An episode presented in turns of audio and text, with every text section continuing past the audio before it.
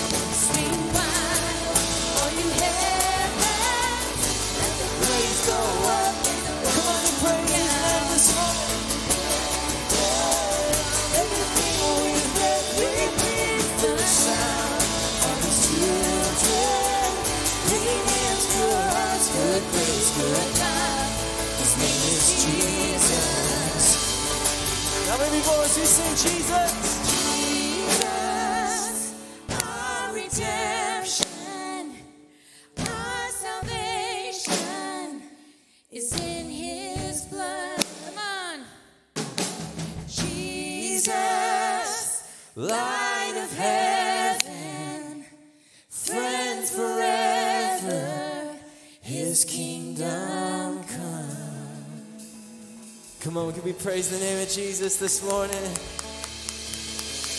Come on, He's faithful. He's worthy to be praised in this place. This next song is just about Him, just giving Him glory. We magnify you, Jesus.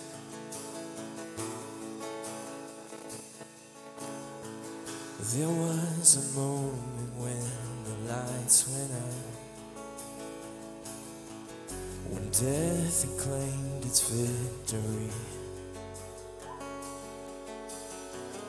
the King of love had given up his life. The darkest day in history, there on a cross. There on a cross they made for sinners. For every curse his blood atoned. One final breath and it was finished.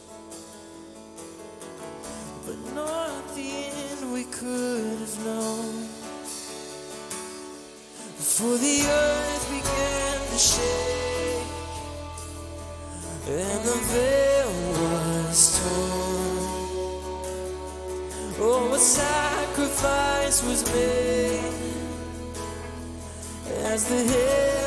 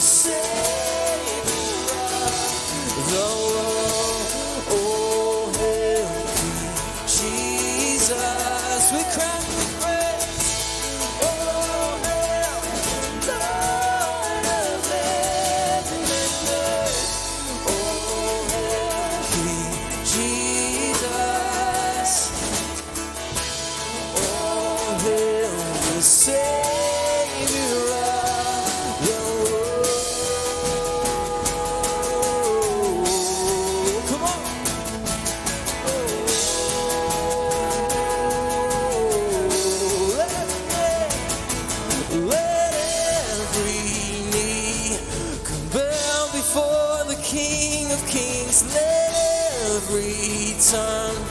Confess that He is Lord. Lift up your shout. Let us join with all of heaven singing.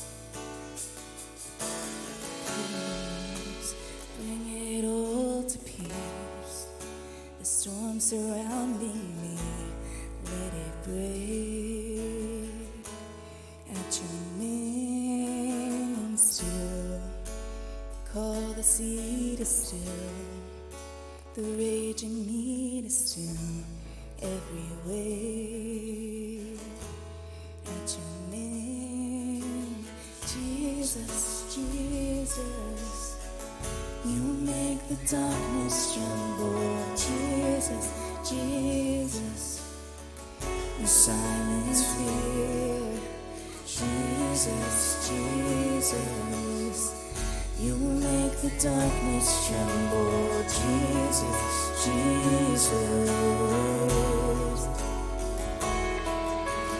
We call these bones to live, we call these lungs to sing and to bring. Praise Jesus, Jesus. You make the darkness tremble, Jesus. Jesus, the silence filled. Jesus, Jesus, you make the darkness tremble. Jesus, Jesus, Jesus, oh Jesus, Jesus. You make the darkness tremble, Jesus, Jesus.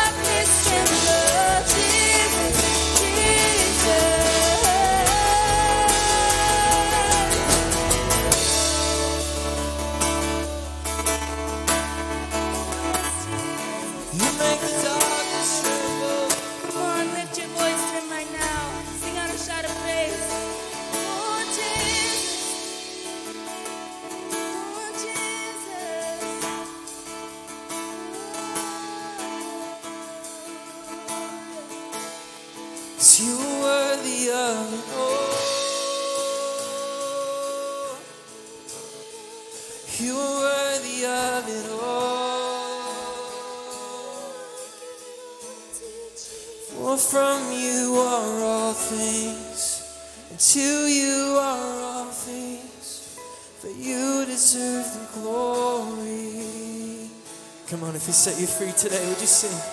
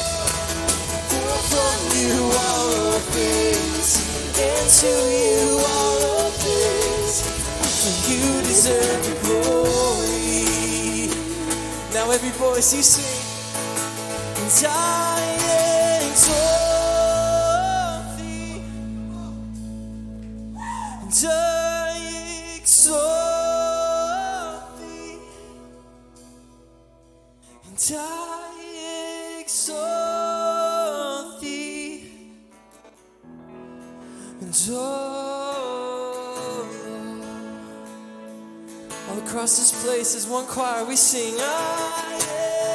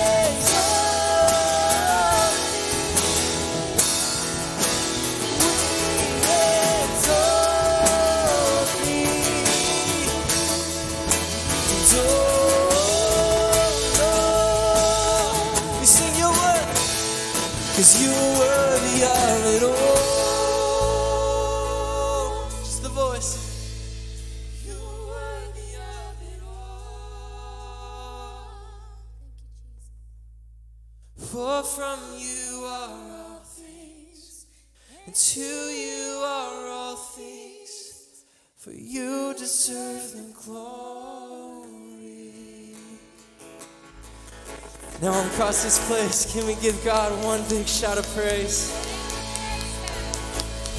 He's worthy. He defeated death, hell, and the grave. He's worthy today. We exalt thee. We exalt thee. We exalt thee.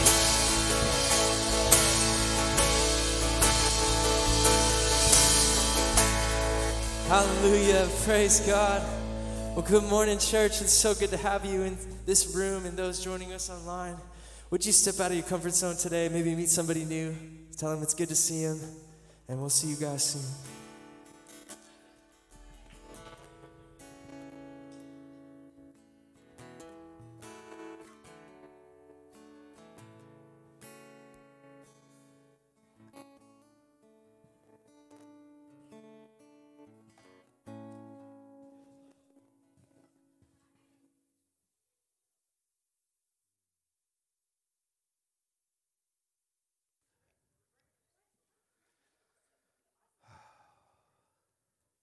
Good morning, church. How's everybody doing today?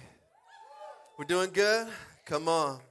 Come on. I'm excited. God's going to move in a huge way today. You want to know how I know that? Because everything that could possibly go wrong today has gone wrong. So I know God's going to move. God's going to move. I pretty much broke down in the back, and uh, but God is good. Somebody say, God is good. God is good. I'm, I'm Pastor Justin, I'm the lead pastor here. My beautiful bride is not with me because my three year old was throwing up, so she took him home. So they're watching online. Hey, Judah, hope you feel better, buddy. Love you guys so much. Uh, but uh, ah, God is good. God is good all the time, and all things come together for good for those that love the Lord. Amen. Amen.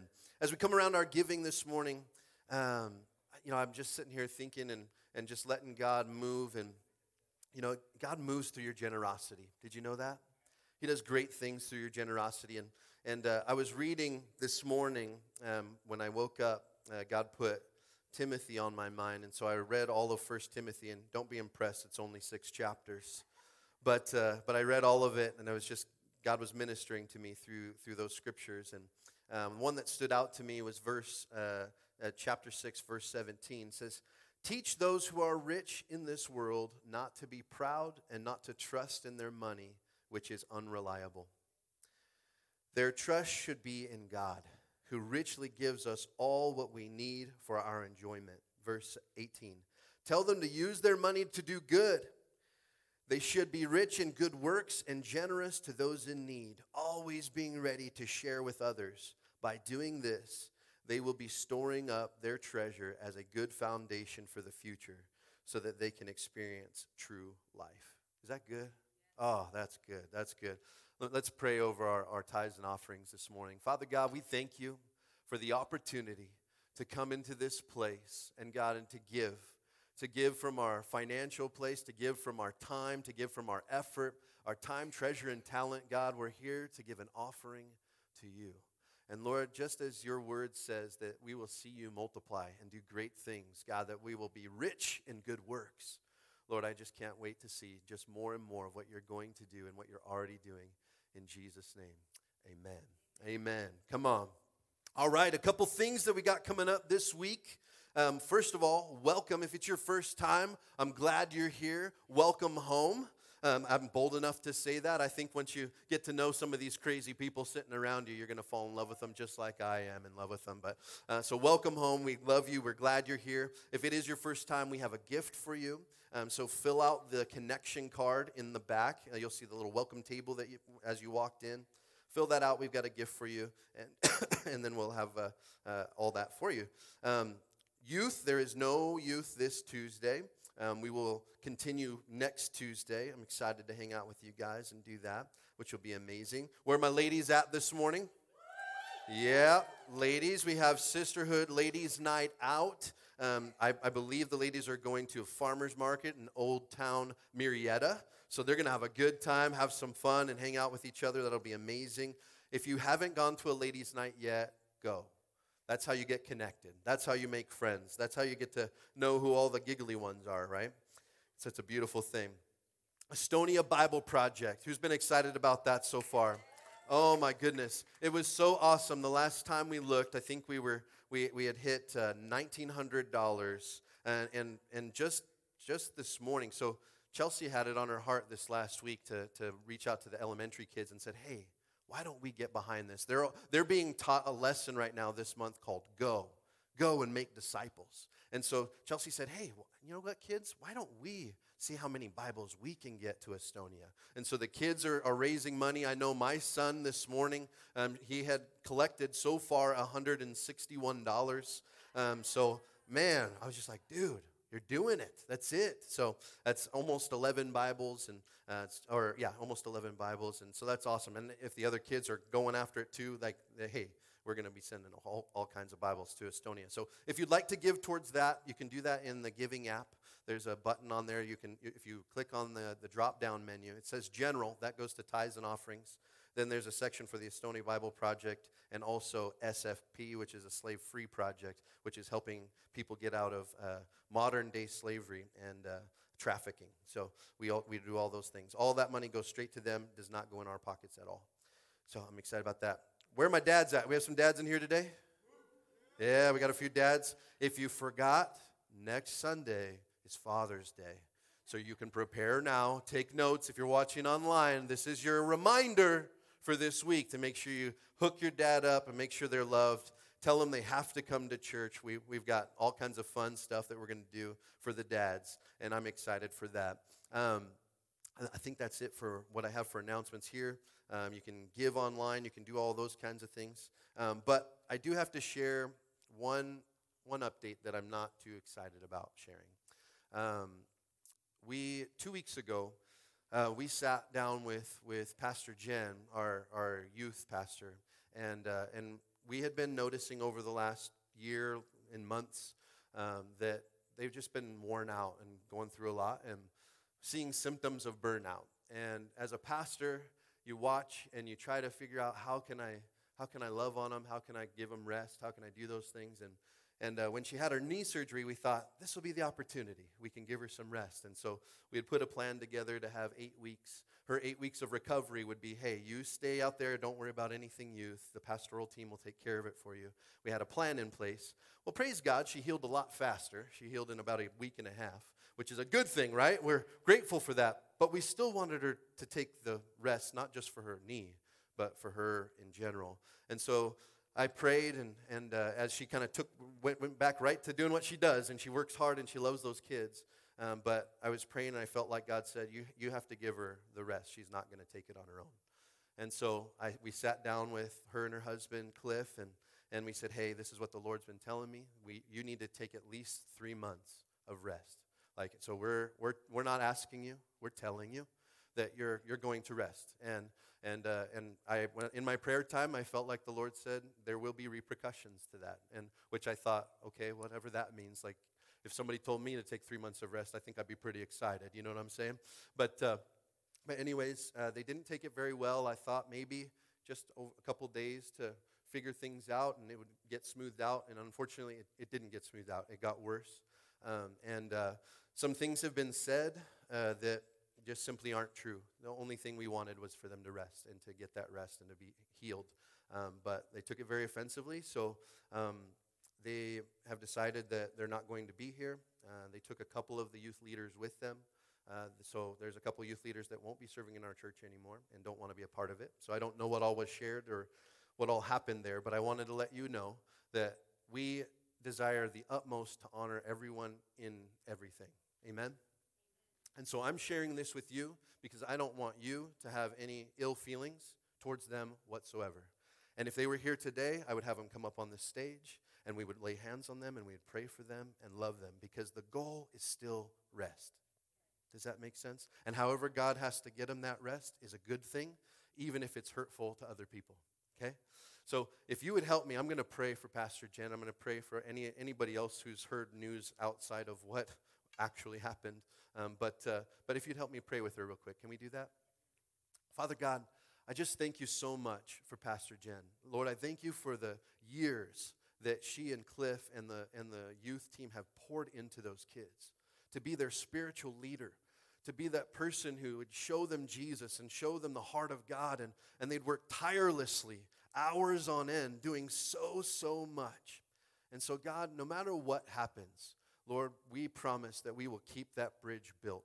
That, she, that, that their family is always welcome here, that they are always loved, and we will choose love above all things because love endures all things and love never fails. So, God, we just thank you this morning for Jen and Cliff Mulot, And I pray right now that they are blessed. If they're watching online, that they know that they're loved, that they are cared for, and that everyone in this church loves and appreciates them.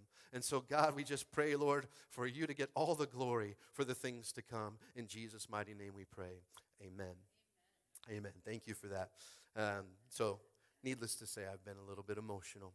Um, but where are my paper Bible people at? Do we have some paper Bible people here today? Let's see. What, what do we got? Well, that's a cool one. What, what's, what's the design on yours? Yeah. Camo. I like that. From one Marine, I, I like camo. I, that's why I couldn't tell. I couldn't see it from here. It was just camouflaging in with everything else. Got a big blue one. How heavy is that? It's like three pounds. Look at that thing. That's massive. That's massive. Come on. They like got every every bit of scripture in there for sure. All right, go ahead and turn in your Bibles to Esther chapter 4. Uh, we're going to hang out with Esther today. Yeah, little Esther's right here. She's ready. You know what? She might come up and preach. We'll see what happens. Uh, little baby Esther. Uh, but we're going to. Is she laughing? Good. That's because she knows she's going to be preaching the Word of God one day. And while you're turning to Esther chapter 4, and we're going to hang out in verse 13 to start, I wanted to share something with you. Um, so, God's so good. There's a couple things I want to share. I'll probably just, it'll be story time today. How does that sound? Um, but I got to do something this week that was so fun. So fun. I got to play my first hockey game in the last 16 years. So the last time I played hockey on a team, I was 19 years old. So now you can do the math. Yes, I'm still young. But, um, but in it, I got to go and play this game, and I was excited out of my mind, right? I, I got a call from my buddy Sean Anton, and uh, I just love him. And, and he said, Hey, we need an extra guy for men's, men's league. And I'm like, Sure, man, I'm in. You know, count me in. And last time I played with him, I don't know if anybody remembers, but last time I played with him, we didn't even go play a game. We just went to play around. And uh, two days later, my knee was as big as a, you know, like just about this big, and I couldn't walk on it for a week. I actually didn't get to preach that week because I was stuck at home. I don't know if you guys remember that. So I was very nervous to go play hockey. And it only got worse from there. Are you with me? So I'm riding in the car with these guys, and, and as we're riding in the car, they're all talking, and, and, and you know what? I got to be honest with you. I love you. I love, I love our church. I love our church family, but I also love just getting away from church stuff. And when you hang out with hockey players and hockey people, there's four letter words going everywhere, and just and it just honestly it made me feel comfortable for a minute. There's something about like being a marine and and i miss like just dudes being dudes you know what i mean? And so i really enjoyed that. But as we were sitting in the car they're all telling their hockey stories like where they grew up where they played college hockey where they played junior hockey like this close to like professional hockey and they're like yeah it's so awesome. This is our first game of the season but we're in this new league now that we went up a whole tier in leagues and so we're only one league away from being the best in the league. And i'm like why am i in the car?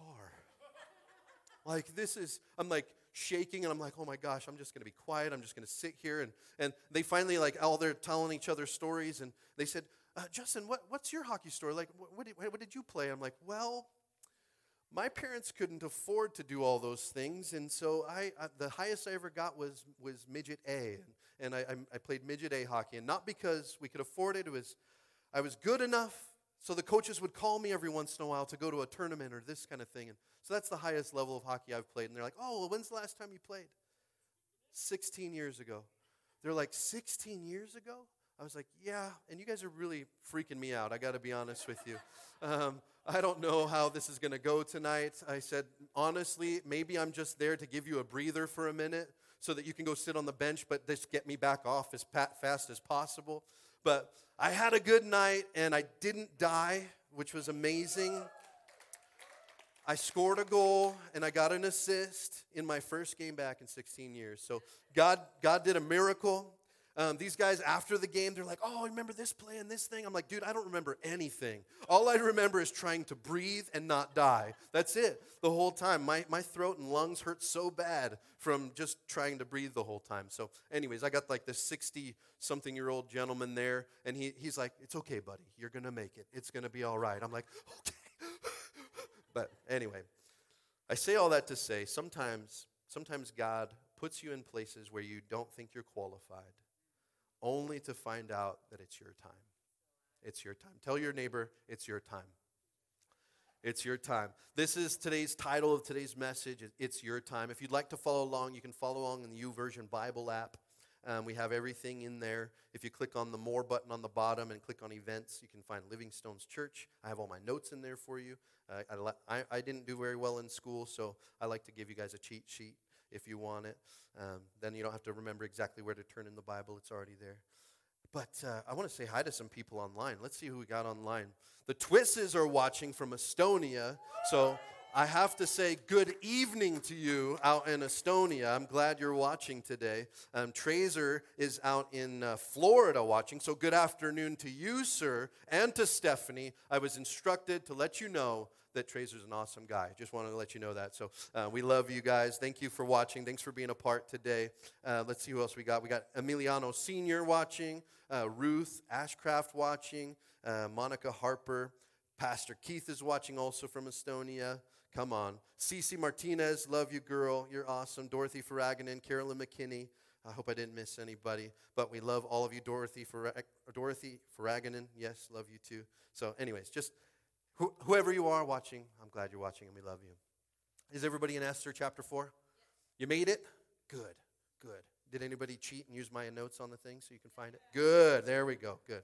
All right, Esther chapter 4, verse 13. Thank you so much, sir. Appreciate that. Says, pause for effect.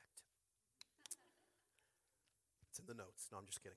Um, Mordecai sent this reply to Esther don't think for a moment that because you're in the palace, you will escape when all the other Jews are killed. Verse 14 If you keep quiet at a time like this, deliverance and relief for the Jews will arise from some other place. But you and your relatives will die. Who knows if perhaps you were made queen for just such a time as this? Let's pray.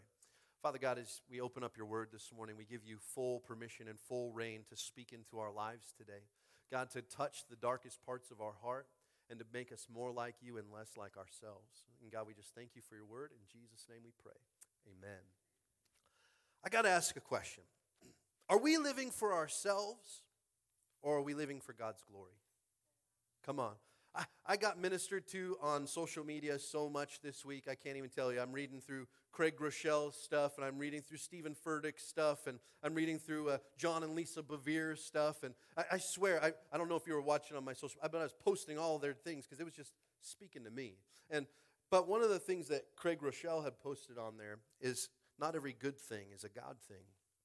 And I thought to myself, wow, like how much is he? Is he your Lord or isn't he? Come on, somebody. Like, if we give God full reign over our lives and He's the Lord of our lives, that means He gets to choose everything we do. That means something that might not look good to us. He says, I bring all things together for good for those that love the Lord. So all of a sudden, I'm starting to see these things through different eyes, going, all right, God, you have full reign over my life. If you want to do crazy things, you know, there's times I've prayed and I've said, God, maybe, maybe you want me to go through massive trials just so somebody can see, hey, this is how you respond in massive trials. You ever thought about that? You ever thought that the trial you're going through is an opportunity to show God's glory?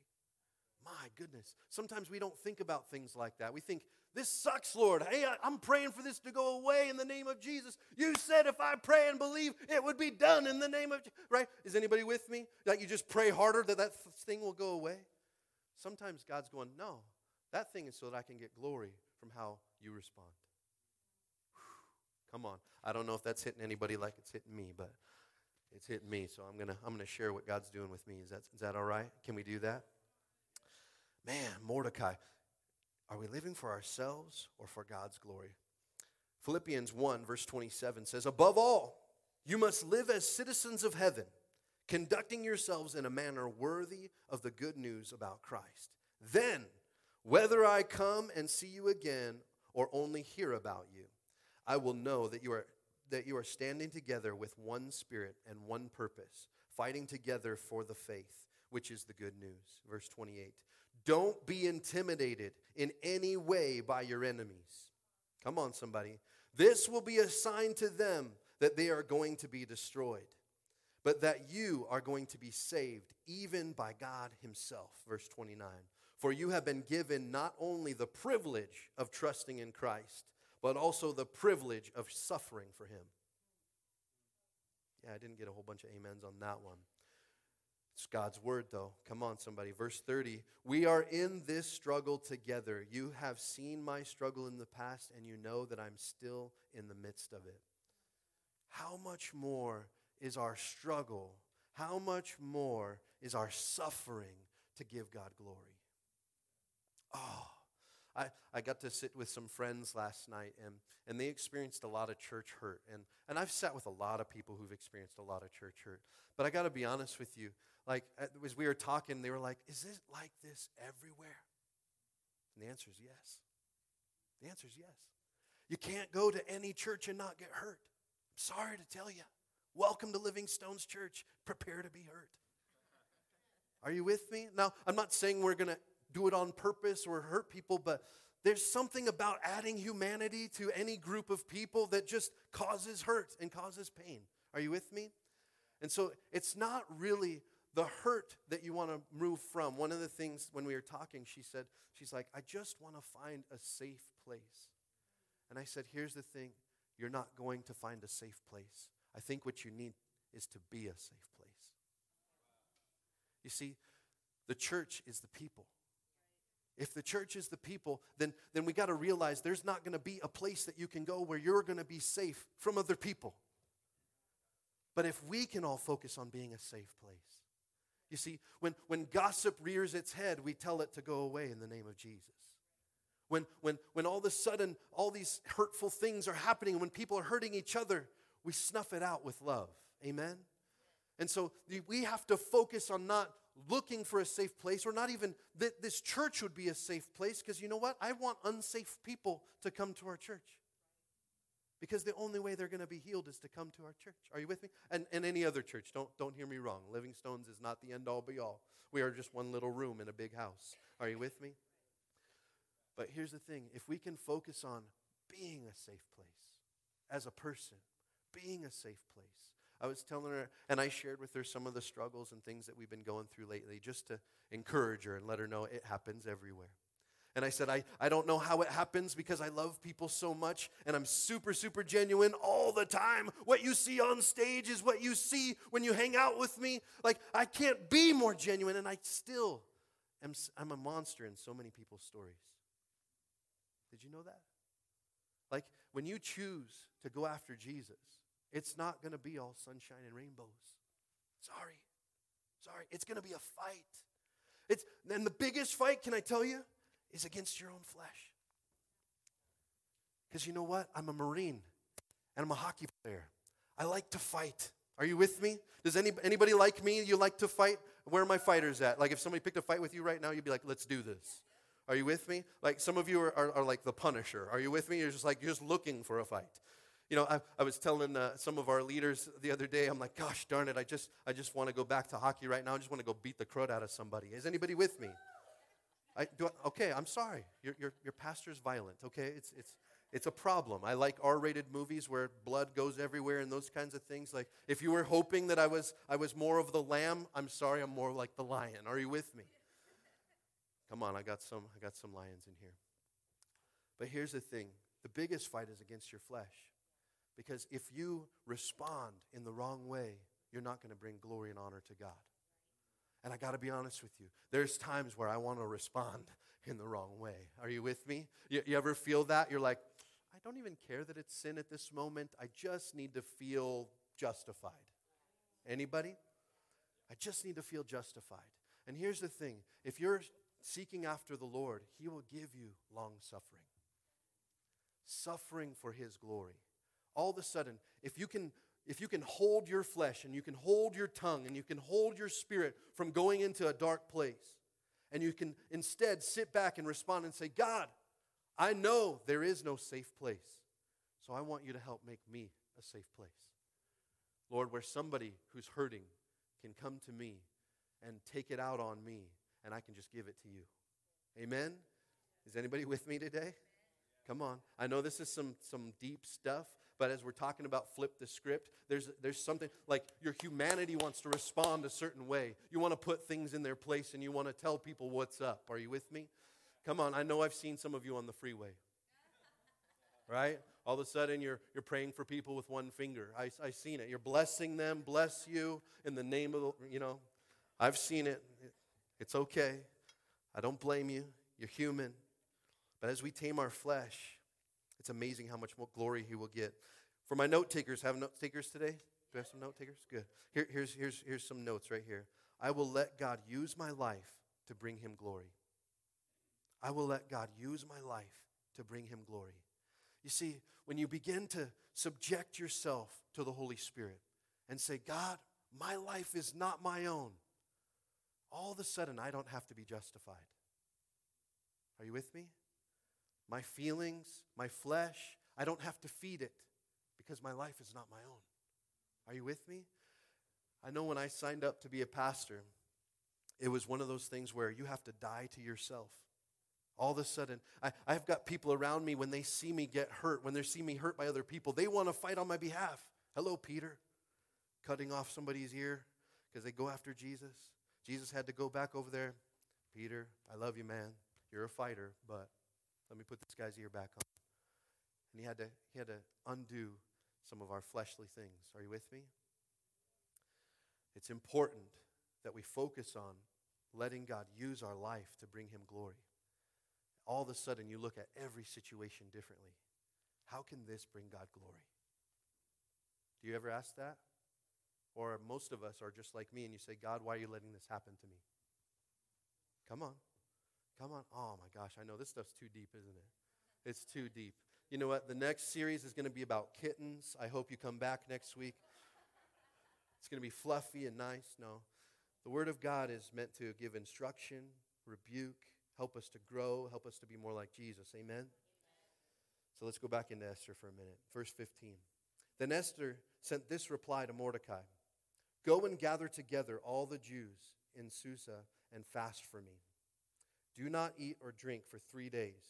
Come on, how many of you would like somebody to call and ask you to do that? You're like, pray for me. I'm the one not eating, bro. Like, come on.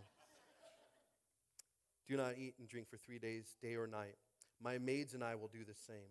And then, though it is against the law, I will go and see the king. If I must die, I must die. Verse 17. Esther is one bad chick. Are you with me? Like, I'm sure that offended somebody, but that's fine. She doesn't mind. So Mordecai went away and did everything Esther had ordered him. Submission to the purposes of God is more important than promoting or defending yourself. You know that you don't have to promote yourself if you just submit to what God wants to do? Can I tell you something? I've spent a lot of time with a lot of people who want to be pastors. And can I tell you something? The, the, some of the greatest pastors I've ever met don't want to be pastors. They just submitted their lives to the Lord and said, Whatever you want me to do. Oh, I have to go through all this stuff. I guess this is what I'm going to do. Are you with me? Like, uh, it's the, it's the person who's like, This is all I've ever wanted to do. This is what I was made for. I'm ambi- I'll do anything to get there. Those ones give me the biggest concern because I'm like, Where is your heart really? Is your heart a heart of sacrifice? Or, is, or do you want to stand on the stage and have everybody look at you? Are you with me? Because I'll be honest with you, I could care less to be on this stage or not on this stage. It's about getting God's word to the people who need it. And when I sit with somebody like, like Crawford and I start to see God move in his life and through his life, I know Chelsea's been telling me all about Emily and all that God's doing in her and through her. And we're so proud. Like as I look around the room, I can, I can sit there and go, oh my gosh, what, what God's done in Taylor. Like I was blown away this last week at her maturity. As, as we sat with all these different people watching what God can do in and through their lives. I'm sitting there going, This is why I do this. I don't have to stand on another stage ever.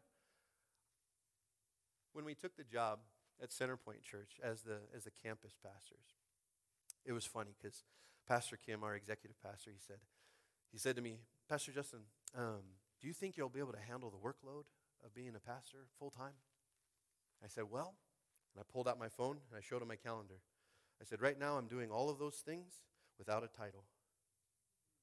I'm still a pastor whether you give me the title or not. Are you with me? Because when you're a pastor, you go and shepherd sheep, you go and love people. So I, as he looked through that calendar, I'm meeting with that person to talk about this, meeting with that person to talk about that, meeting with that person. Now, now I'm just the pastor, uh, the campus pastor of Centerpoint Church, French Valley. It's just a title. I'm still going to do the same things I'm doing right now. Are you with me? There's, it's either in you, come on, it, it's either in you or it's not true.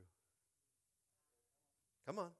Come on. There's, there's not enough training to go and be a pastor. You either are or you aren't. Amen? I was, as I was reading through that, uh, through uh, Timothy this morning, God was ministering to me a lot. I, as I read it, I'm like, Lord, I can't preach any of this. This would, this would be painful, way too painful. Um, so I'm not going to preach any of that. If you want to go through and read First Timothy this week, go ahead. Um, it'll take you maybe 30 minutes to read through the whole thing. But uh, it's, uh, it's some good stuff, but it's talking about how to, how to choose leaders and how to do those things. I love how God speaks to me about stuff like that. It's such a wonderful and beautiful thing. When we submit to God's purpose, we will share in His glory. Did you hear me? When we submit to God's purpose, we will share in His glory. Because here's the thing when you submit to God's purpose, a lot of times you don't get glory in the initial parts of it. A lot of times you're going to get looked down on, you're going to look at like you're crazy. When you read the Bible, do you ever think about it that way? When you think about when God asks people to do things? Like, go take that boy's lunch and we're going to we're to feed these 5,000 people? What do you think it felt like for the disciples in that moment? This guy is a loony. I'm going to go. We found five loaves of bread and two fish. That's it. I, I don't even know if I want to associate with you now. You're going to tell everybody we're going to feed them lunch and this is all we have. Are you with me? You ever read the Bible like me? I, I don't know. I read like, like they're actual humans in the Bible. Right? Because if my leader told me to do something like that, I'd probably go, Are you kidding me? Do you know, even know what you're talking about? Like, you look crazy in front of everyone. Are you with me? Sometimes we have to make decisions that God says that make you look crazy to everyone around you, but then He gets the glory on the back end. Because all of a sudden, He did something that was impossible. Can I tell you, through this last two weeks, again, I'm, I'm, I'm doing my best not to preach from my stress. Are you with me? Um, I'm doing my best. So please don't, don't look at everything I'm saying and look at through that lens. I'm, I'm trying my best. But in two weeks ago, um, when we when we did this whole thing and we went to Vegas for a week. Thank you guys for not blowing my phone up while we were in Vegas so that we could just have some time to ourselves. It was awesome time. We enjoyed it so much. But while I was there, I was made aware of a building that was available five miles from here. And I was like, huh, man, when we be obedient and do what God's asking us to do, even if it's painful, He starts to show us what He could do. And so I looked at this building and I said, I, I wonder if we could afford this. So I sent it to our denomination. I, I, sent it to our denominational leaders, and I said, Hey, do you think this is something that we could do? I think it'd be really good for our church to have this building. And they looked at it and they said, Well, it's going to cost you X amount of dollars a month, and I think budget wise you could afford it. So why don't you call the realtor and see what happens? Come on, somebody. So I called the realtor. I'm sitting here going like, what could God do in the midst of all these things? What could he do? And, and I, I called the realtor and I said, hey, um, I'm interested in buying this church building that you have on, on, on your listing. And he said, oh, that's my partner's listing. I think it's an escrow, but I'll reach out to him and see. So he reaches his, his partner reaches out to me via text. He says, sorry, man, it's already in escrow. And so I sent it to the, the domination. I said, hey, it's already in escrow. Sorry, like, you know, maybe God's just showing us what he could possibly do, right? And that got me excited enough. What could he possibly do? Right? Could we have a permanent home? Could we have those things where we can have men's and women's and, and marriage groups and all those things in a building and do those things together, right? And, and be right in the middle of our city. So our, uh, our superintendent, he says, hey, tell you what, let's meet anyway and let's talk about your dreams and what you want to do. So I met with him and, uh, and I told him all the craziness that's happened in the last two weeks. And, and uh, he was like, Pastor Justin, man, I don't know how you stay healthy in the midst of all these things. And I said, honestly, I just know that God's bigger than me, and I'm thankful that He shows me these things before they happen so that I can go, okay, God, I trust you. This sucks, but I trust you. Are you with me? And he said, Well, I want to talk to you about that building. He said, What? You've always said that you wanted to, you know, uh, you wanted to buy land and buy a building and do it all with cash, and now, now you're interested in having a mortgage. And so I just wanted to know, like, what, what changed? I said, Honestly, as I looked at land, the land that I wanted two years ago was $7 million, and it was way out of our price range, and no way we could afford it. And that same land is $11 million today. I said, So I'm thinking to myself, if I can't afford it now, when am I ever going to be able to afford it? Like a couple years, maybe it's $20 million. And I'm looking at this going, I love this school. It's my favorite place in the world. Like, like because this is what's going to be. You know what I mean? And so, as a business person, I was starting to think to myself, man, even if we would have bought that $7 million land and sold it two years later and made $4 million, we could go get whatever the heck we wanted. Are you with me? Like, all of a sudden, my brain's thinking differently. I'm going, huh? And he says, Tell you what, I have this new team that we have developed where they're looking at land for multiple developments. So if you can have them come out to your area, we would like to go and just look at land. And if you're open to it, we'd like to buy, possibly buy land and develop it, develop it to put businesses on it as well as the church. Would you be open to that? I said, Oh, yes, I would be open to that. Are you with me? Listen, in your obedience, God can do whatever He wants whatever He wants. And if it happens or if it doesn't happen, it's okay because it's Him. Amen. His ways are higher than my ways. We got to be okay with God's ways. We got to be okay with God's ways. Just submit. Submit to His purpose and you'll share in His glory. Amen. 1 Corinthians 6, verse 19. Don't you realize that your body is the temple of the Holy Spirit who lives in you and was given to you by God? You do not belong to yourself. Verse 20. For God bought you with a high price, so you must honor God with your body. You know, I know that's talking about different things, but I just thought about it with our purpose, how we treat people, how we live our life. My body, my life is not my own. My life is to honor Him and whatever means He sees necessary. Come on, how many of us, it's easy to love people that are like you? It's easy. Oh, my neighbors are like me. We, we have the same age kids and we hang out and it's fun. But then when I hang out with somebody that doesn't look like me, all of a sudden you get nervous. Are you with me? I don't know what, how they are. I don't know what type of person they are. Mm, come on, humanity. You know, anybody, uh, we have a, a young man in our church, Jesse. He's awesome. Anybody know Jesse and love Jesse? Jesse's awesome. You'll see him today. He has a yellow shirt on, just like these kids' workers right here. And, and he has a, a mohawk that's like three feet tall. He's down with the preschoolers right now. Are you with me? It's learning, and you know what? And he's so polite and so loving and so amazing. He texted me last night. He says, Pastor, I, I, I know I'm going to fill in for this person who, who is sick and couldn't make it, um, but my, I have my mohawk on. Do you want me to take it off? Do you want me to clean it out and so that I don't intimidate the kids? I said, No. You come be your loving self and watch them fall in love with you. Watch them all. If your preschoolers go home wanting a mohawk, you will know why. You will know why. Come on, somebody. Here's point number two for my note takers I am an instrument fit for God's use. Come on, I want you to declare that with me. I am an instrument fit for God's use.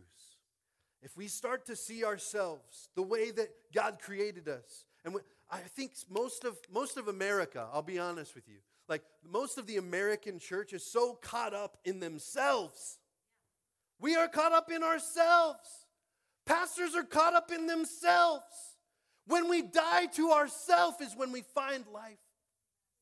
I know that doesn't make sense, but it's biblical. It's biblical. It says in, in God's word that he who seeks after his life will lose it, but he who gives his life up for my sake will gain it. Listen, I, I know, I know it's hard sometimes. You're like, yeah, but I, I got these dreams, I got these visions. Submit them all to God.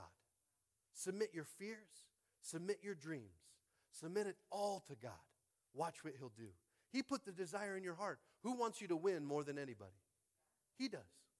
He does. When I look at my boys, I want my boys to win. I want them to win. I'll do anything to help them win. Are you with me? How much more does our Heavenly Father love us? And He wants you to win, He wants you to live out your purpose.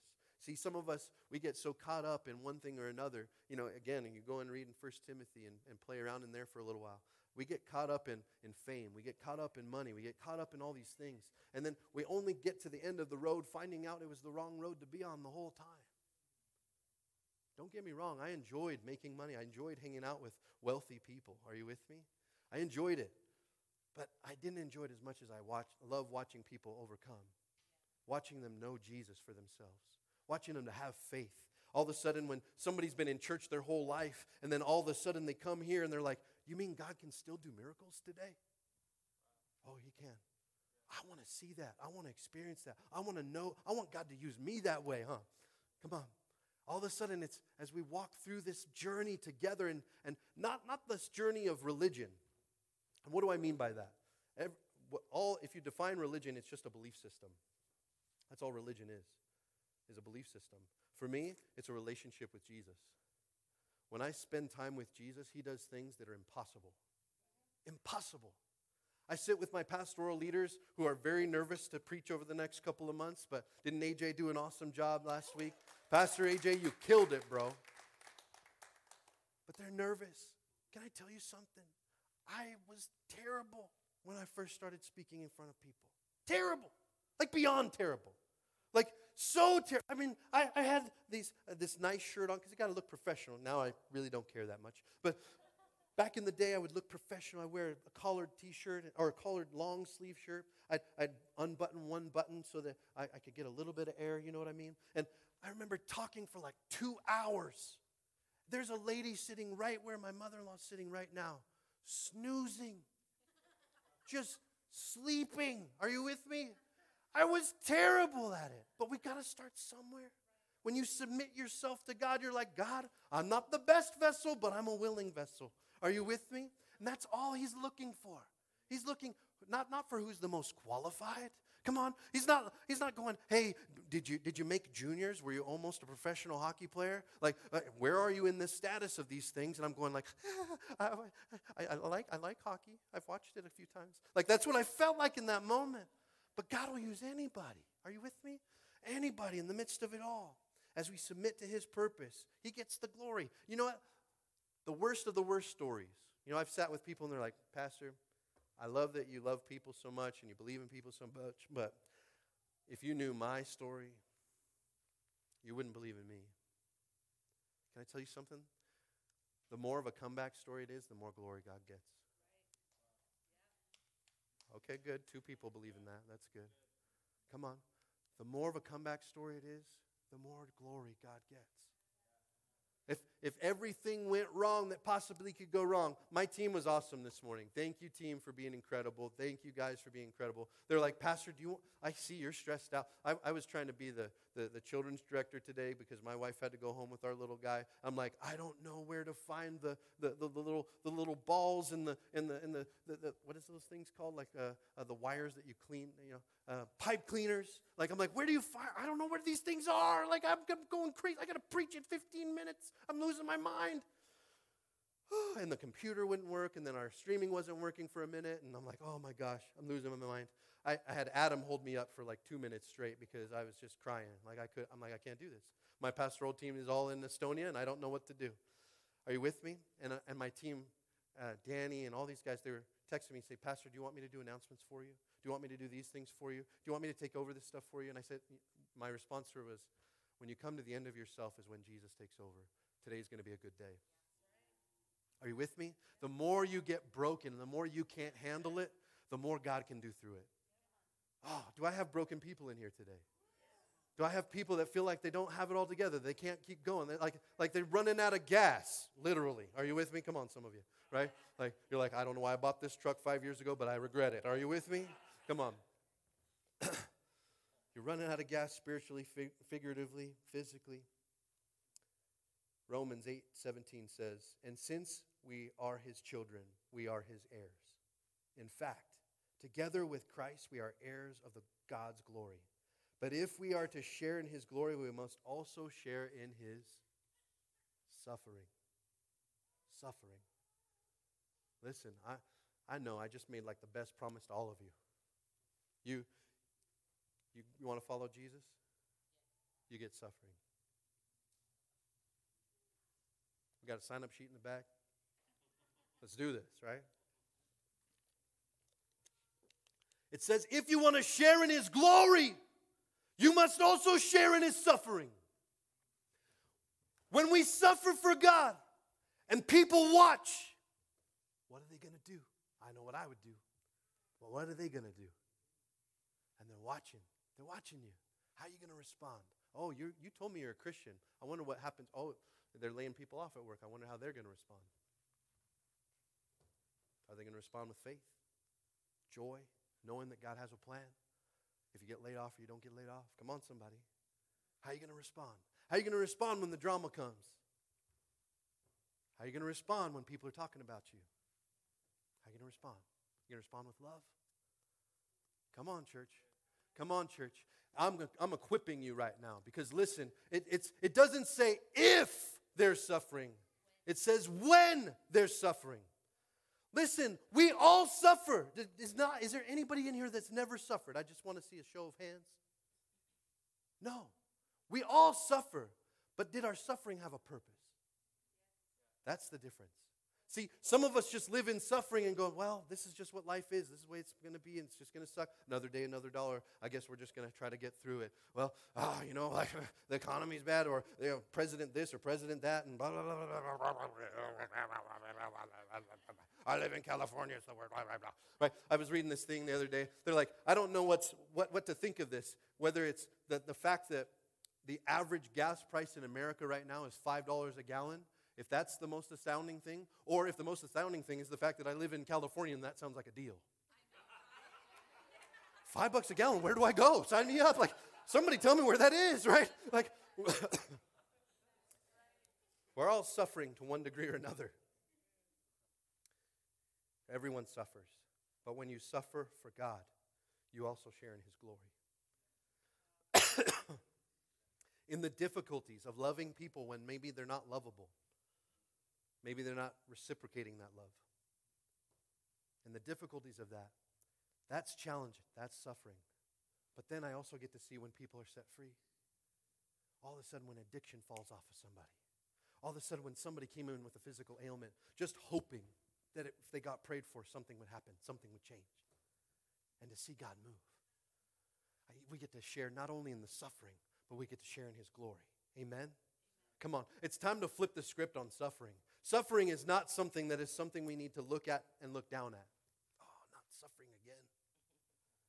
Because with every bit of suffering comes glory. Are you with me? All of a sudden, you can look at suffering and have encouragement. Right? Again, in 1 Timothy, when you're reading through that, it, uh, go and preach and give them encouragement. They're going to need it. Are you with me? Give them encouragement. They're going to need it. Listen, this church is only the beginning of where it's going to be. And I think God has to weed things out and weed stuff out and people out and all those things so that He can get to the intention that He wants, which means sometimes pain for the rest of us as we figure it out and feel it out. Are you with me? But here's the thing when He starts showing me, like, hey, you could have that building, you could have it. And then He's like, wait, better than that, we can go and develop in something bigger. Come on, Lord, what are you going to do?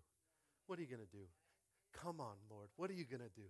What are you going to do? I, I just know that this church, not me, this church, you, us, together, we're going to change this area. There's no question in my heart. We're going to change this area. I believe it with all my being. Esther 5. Like, I'm going to get into this part. This could be its own sermon by itself. Where are we at in time? I want to make sure I don't get too far along. I got about 20 minutes left. Esther 5 verse 9. Haman was a happy man as he left the banquet. So just so you can catch you up, Esther, Esther went and went to the king. She didn't kill, he didn't kill her. He, he, he held out his staff like he was supposed to. And so she's like, okay, he's, she, he's not mad at me for coming and talk to him. Um, and she says, hey, I'd like to throw a banquet for you and Haman. And so she did. She threw the first banquet, and she says, I'm going to throw you one more tomorrow, and then I'm going to tell you wh- why I wanted to meet with you. And we get to this place. Haman just had, had a nice banquet. But when he saw Mordecai sitting at the palace gate, not standing up or trembling, nervous before him, Haman became furious. However, he restrained himself and went on home. You see, Haman was the very person who was trying to kill the Jews. And Mordecai had called out to Esther to say, Hey, this is going to happen. I don't know if you're aware or not. I know you live in the palace. I know you're one of the queens now. Like, can you do something about this? Because all our people are going to get killed. And he throws off his clothes and puts on sackcloth and ashes and stands out at the gate and cries out to God. It's embarrassing for everyone who's walking through the gate, going like, dude, what is wrong with this guy? And for Haman, who's already hates the Jews and wants to get rid of them, he sees this guy and goes, See, this is the filth I'm talking about. Oh, I just want to get rid of these guys. So Haman goes home. Then Haman gathered together with his friends at Zeresh, his wife, and boasted to them about the great wealth and his many children. He bragged about the honors the king had given him and how he had been promoted over all the other nobles and officials. Self serving, right? Then Haman added, And that's not all. Queen Esther invited only me and the king himself to the banquet she prepared for us. And she has invited me to dine with her and the king again tomorrow. Then he added, But this is all worth nothing as long as I see Mordecai the Jew sitting there in the palace gate. Verse 14 So Haman's wife, Zeresh, and all his friends suggested, Set up a sharpened pole that stands 75 feet tall. And in the morning, ask the king to impale Mordecai on it. Wow, that's awesome, right? Don't you love the Bible? When this is done, you can go on your merry way and to the banquet with the king. This pleased Haman and he ordered the pole get set up. Fired up, right? Like here, here's Mordecai. He's crying out to God. God, you got to do something. My people are going to get killed. He's crying out to the Lord. How many times have we felt that in our own life? You're crying out to God, and it seems like things just get worse. I'm going to get stuck and put on a pole so everyone can see. Are you with me? I mean, sometimes it just seems like bad just gets worse. Are you with me? But God. But God. Point number three. I get my worship team up here. I will suffer for God's purposes to see his sovereignty proclaimed. Are you ready? Let's read that again together. I will suffer for God's purposes to see his sovereignty proclaimed. In Esther chapter 6, if you go read through it, Haman is headed to tell the king his great idea to destroy Mordecai. While the king himself had a dream that was disturbed him in the middle of the night. Come on. This is how God does things. You know that you're suffering, you're going through it, you're, you're experiencing all these difficult things. You have people against you, things happening to you. But in the midst of it, the king has a dream about Mordecai, and he remembers how Mordecai had, had, had done this great deed. And he's like, and so when he woke up, he asked his, his servants, he said, Hey, what did we ever do for Mordecai when he, when he did that? And they said, Well, we never did anything. And so he's like, Oh, well, we need to do something for him. And they said, Oh, by the way, there's a guy at the gate that wants to talk to you. He's like, Oh, okay, send him in, send him in. And it's Haman. Haman's come in to tell him about skewering Mordecai, right? Put him on a kebab, a Mordecai kebab. And all the while, the king is planning to honor him and uses Haman. He says, Haman, I got a question for you. Like, I got this person I really want to honor because they've done great things for the kingdom. And I was wondering what you think I should do. You know what Haman did? He's like, Well, who more to honor than me? He's going to, of course, he wants to honor me. You know what? Here's my idea, King. Here's what I think you should do. I think, I think you should give the best horse you've got and, and put, put this person on it. And while that person's on it, you should have your servants shouting to everyone, This is the favored person to the king. He's like, This will be a good thing for me.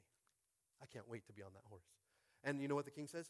That's a great idea. I love that. You know what? We're going to follow through on that. Here's what I want you to do I want you to go get Mordecai. He's sitting at the edge of the city. He's in sackcloth and ashes. I want you to put him in the nicest, most beautiful clothing we have. Get my best horse, and I want you to walk behind the horse and tell everybody this is the most favored person in the kingdom. Are you with me? The very plans that are coming against you right now, God is going to use for greater things in the future. You might think it's the darkest it's ever been, but God is moving And He'll use your enemies to go and bless what God is doing in and through you. Are you with me? All of a sudden, to go from this person who's on the outskirts, who's hated by so many.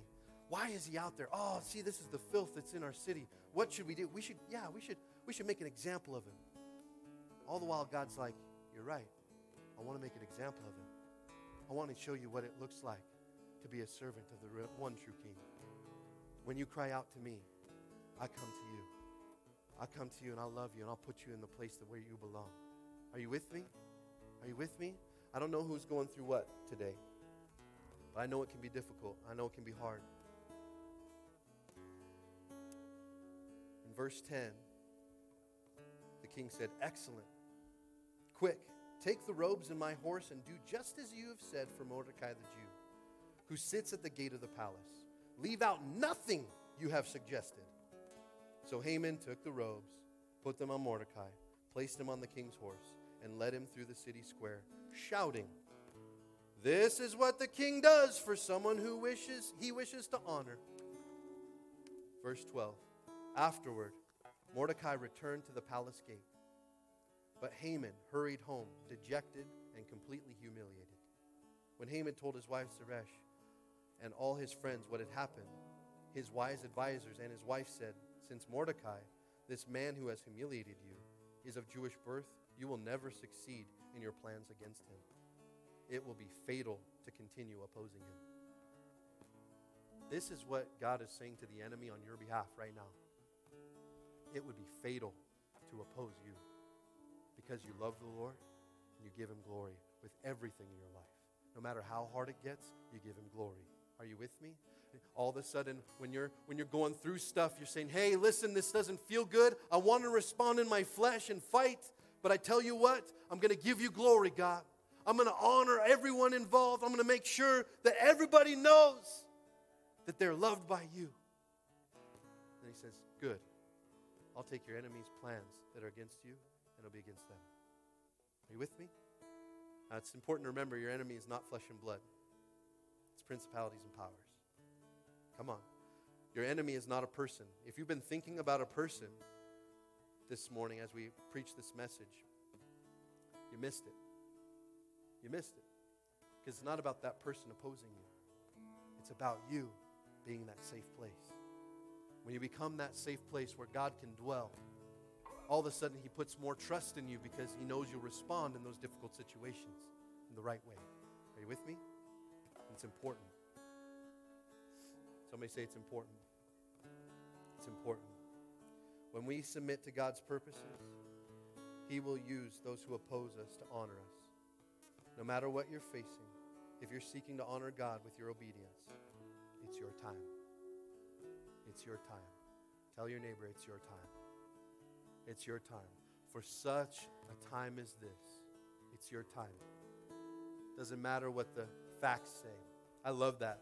When I was in business, the facts mattered a lot. They mattered a lot. I'd look at numbers, I look at how things are running, I look at all those things, and we make cuts, we do these things. And I still operate that way in a lot of ways in the church when I'm running things on the business side of the stuff. But there's also the spiritual side where you just trust God. And you say, Lord, what do you say? I see the numbers, I use the logic that you've given me, but what do you say? And then you listen. Whatever he says goes. He's the CEO. Is he the CEO of your house? That's the question. Because if he is, you're going to have a great life. Even if it looks like crud sometimes. It's going to be awesome. He's going to come through. He's going to get the glory, and you get to be a part of it. Are you with me?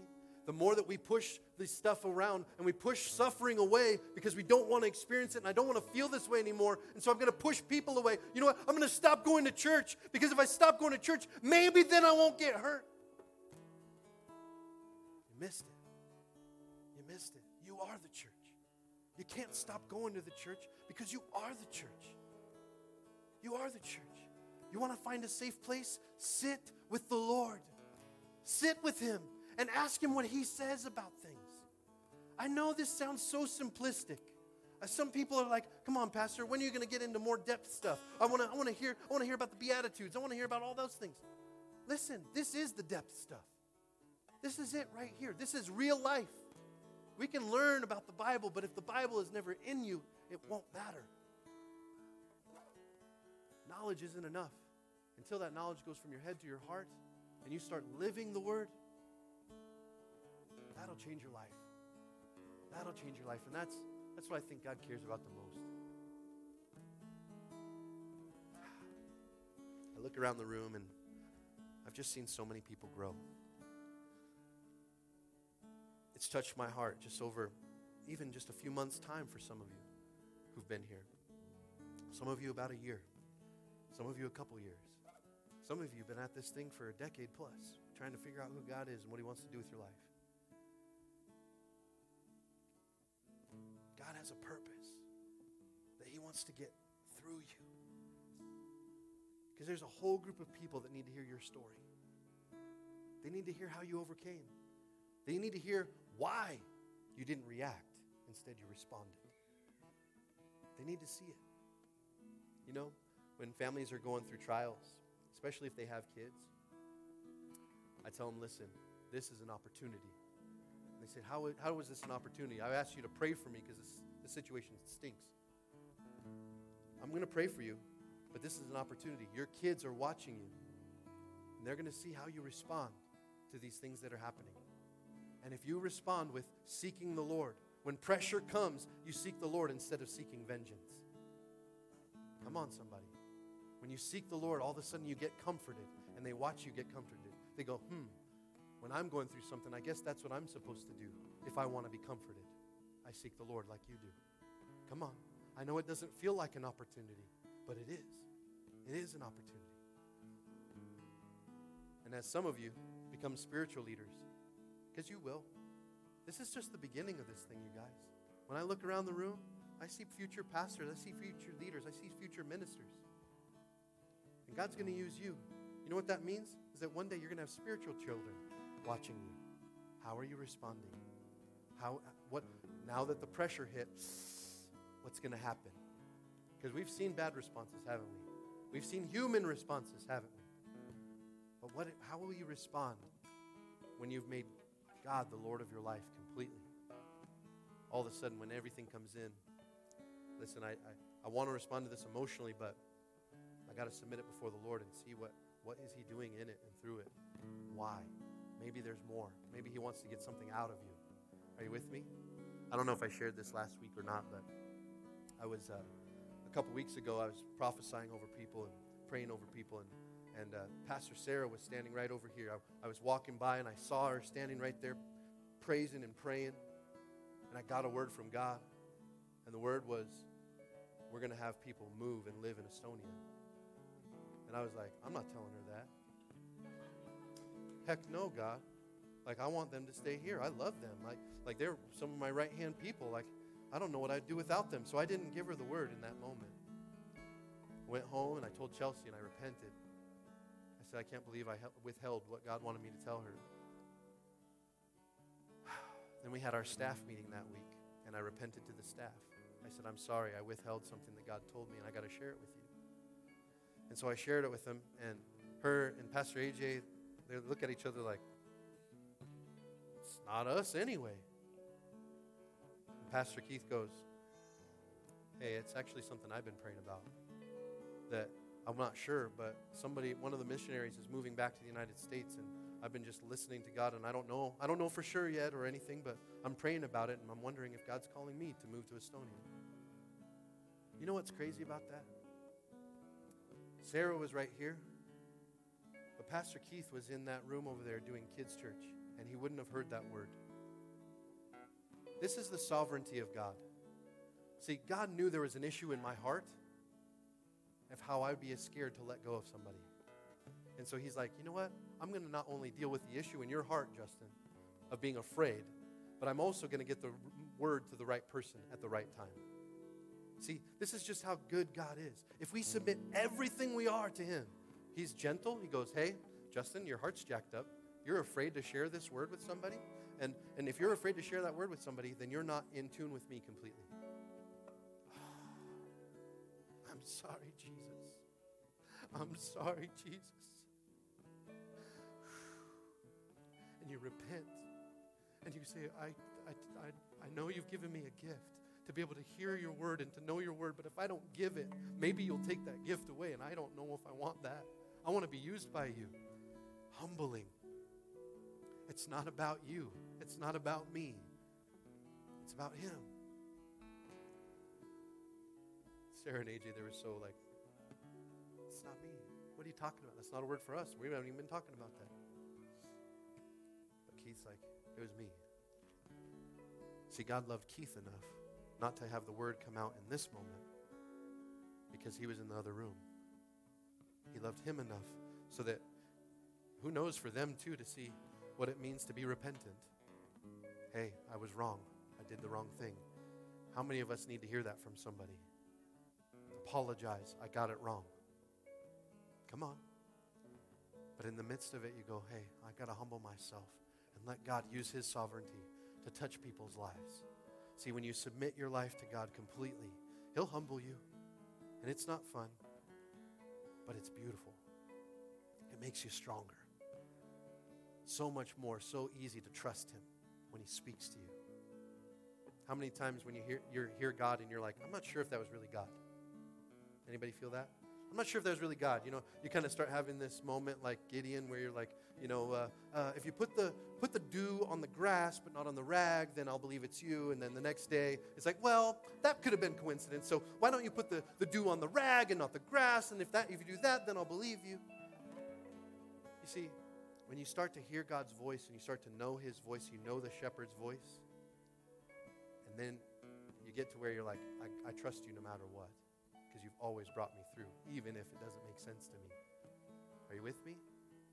All of a sudden, the script gets flipped. I'm not the Lord of my life, He is. He has permission to work in and through me. Get the junk out, Lord. Make me more like you every day. Come on, none of us have it all together. None of us do. I'm included in that. I'm a sinner saved by grace. I'm only justified by His blood. That's it.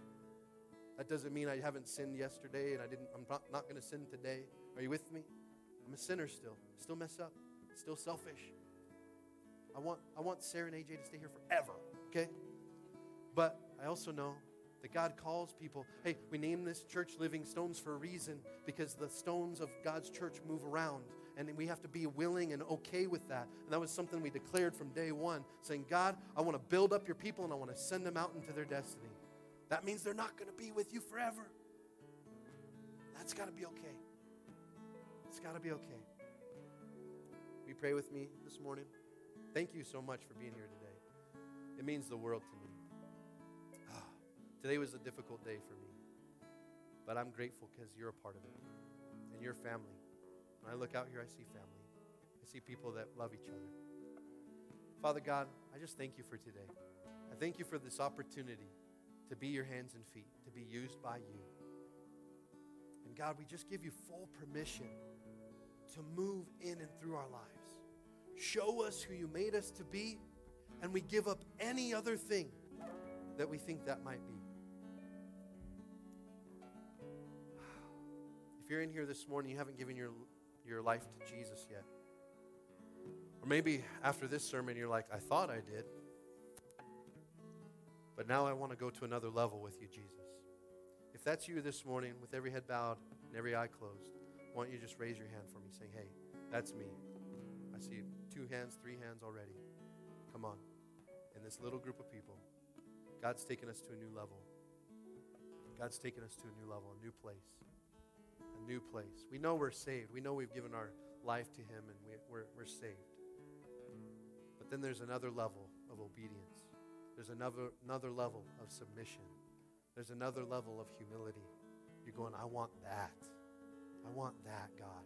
I want to I want to be a part of the suffering, but I want to be a part of the glory. I want it all, Is that is that somebody in here this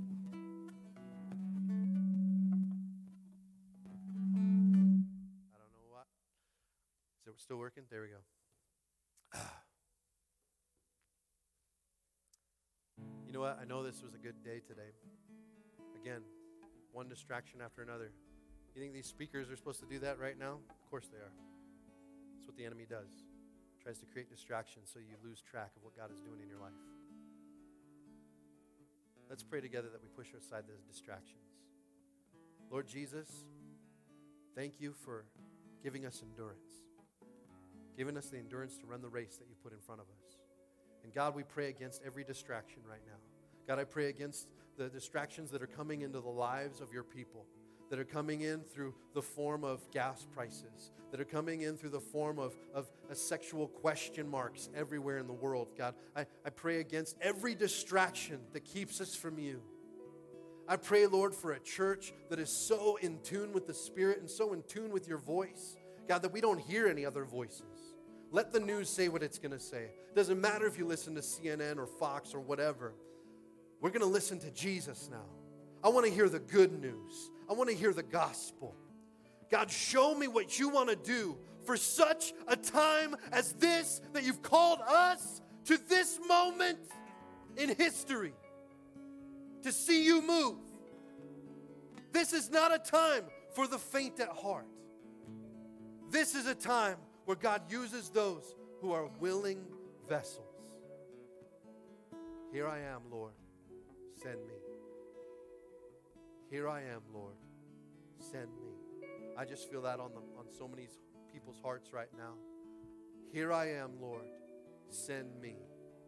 Send me. Send me. Here I am, Lord. Send me. There's stuff breaking off of you right now the spirit. All that self doubt, all that junk, all those disqualifications. You might feel like we're in that truck right now, uh, going to that hockey game, going, I am not qualified to be on this team. If only the other people in the truck knew, they wouldn't have invited me along. But here's the truth you're in the truck. God put you in the truck for such a time as this. For such a time as this. He put you in this church and in those pews or watching this live stream right now for such a time as this. It's time to step into a new thing with Jesus. Don't let this just be another sermon that you heard, but instead go to your word.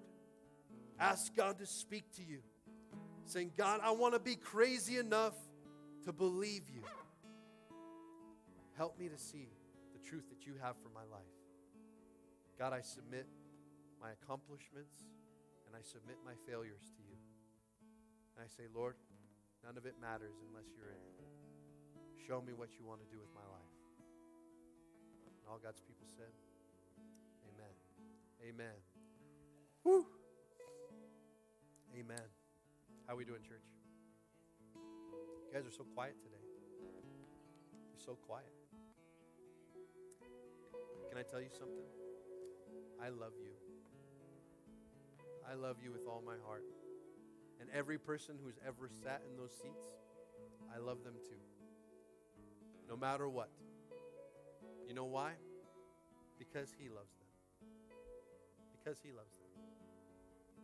We love each other because He loves us. Is this okay? Is this okay today? Gosh, I feel like I could just sit here and we could just talk together. Just spend some time together. Thank you for that hug, Adam. I needed that so much, man.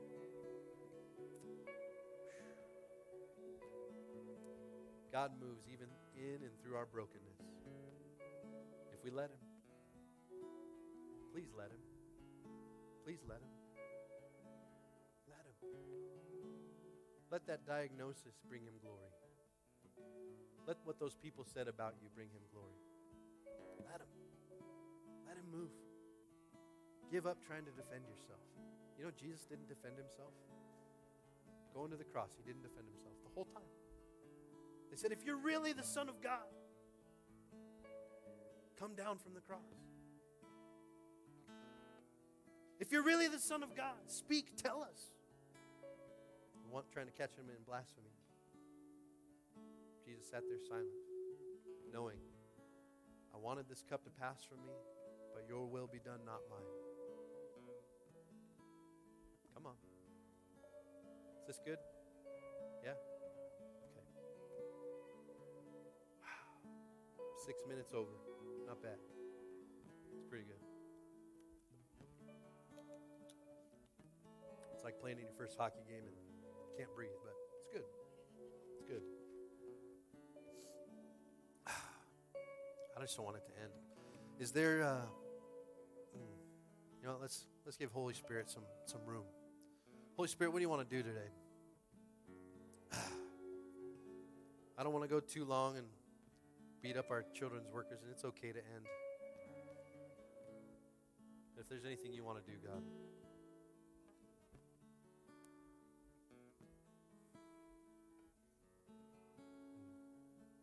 I feel like there's some people who really came in here dealing with anxiety. Today, when I was trying to do everything and figure it all out, Chelsea's probably laughing everything. Because she does everything all the time, right? but I felt a lot of anxiety. Right, Adam? You could tell.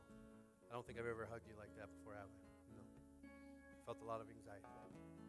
So I was wondering if somebody came in here with a lot of anxiety.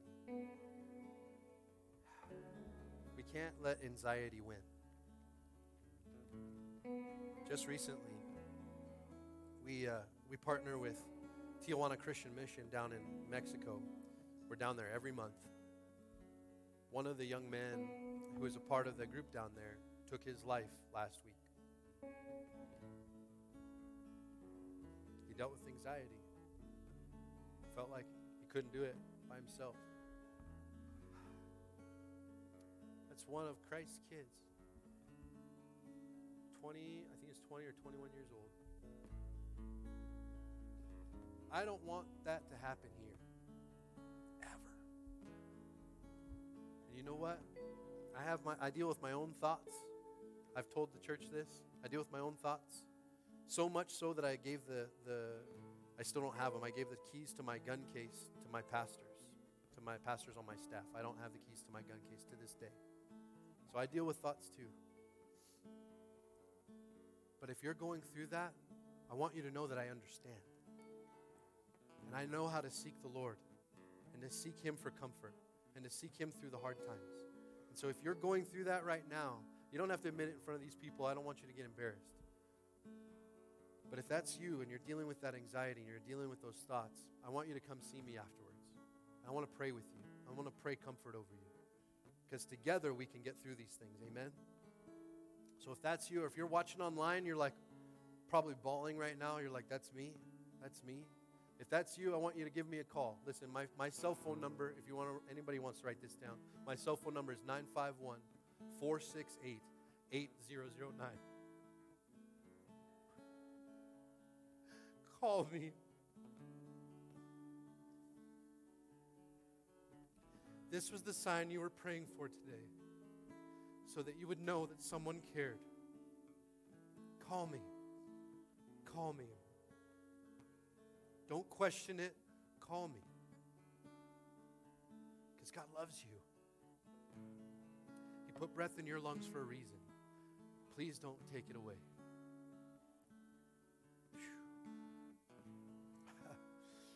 oh. You got any like like super like upbeat worship songs? Because like I feel like we gotta like party for like 10 seconds or something. oh man. Uh, stand to your feet for me for a minute. You know what? If you feel comfortable, come up to the front and let's party for a minute. Because I just think that, you know what? God gets the glory in the midst of this garbage, anyways. And so we're going to give him the glory. Amen? We're going to give him the glory because he deserves it. Come on, let's do this thing. Party for five minutes. Here it goes.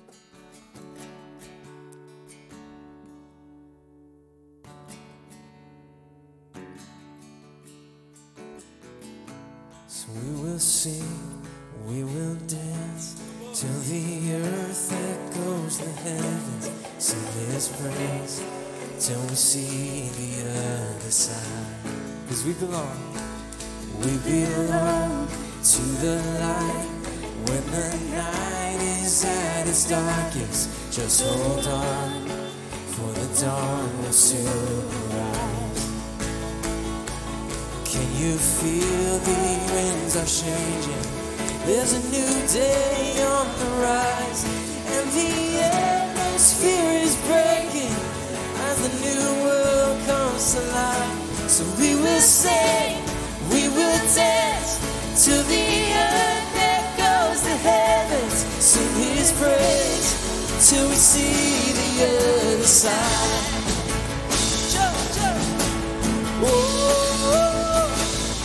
Whoa,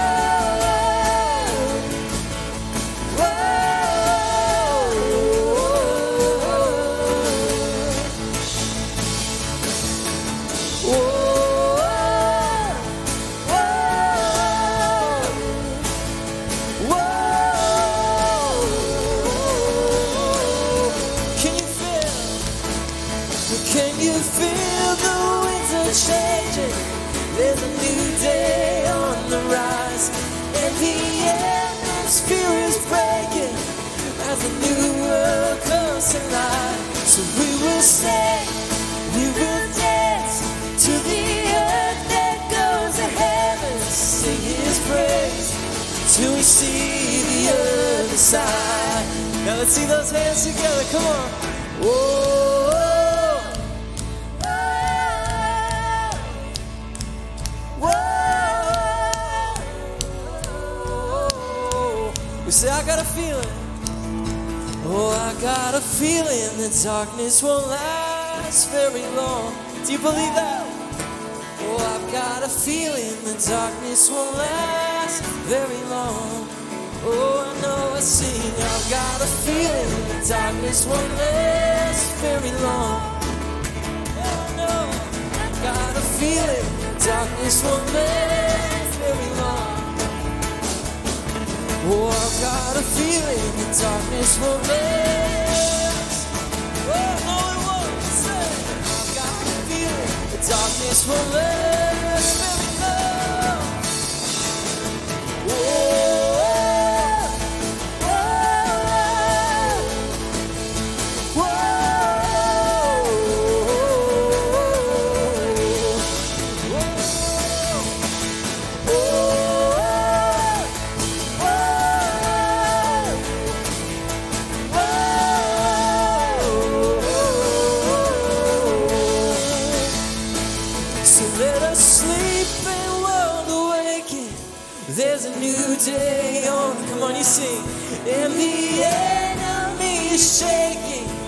as the graveyard springs. So let us sleep. Let us sleep and world awaken. There's a new day on the rise. And the enemy is shaking till the graveyard springs to life. So we will sing. We will dance till the earth goes to heaven. sing his praise till we see the other side.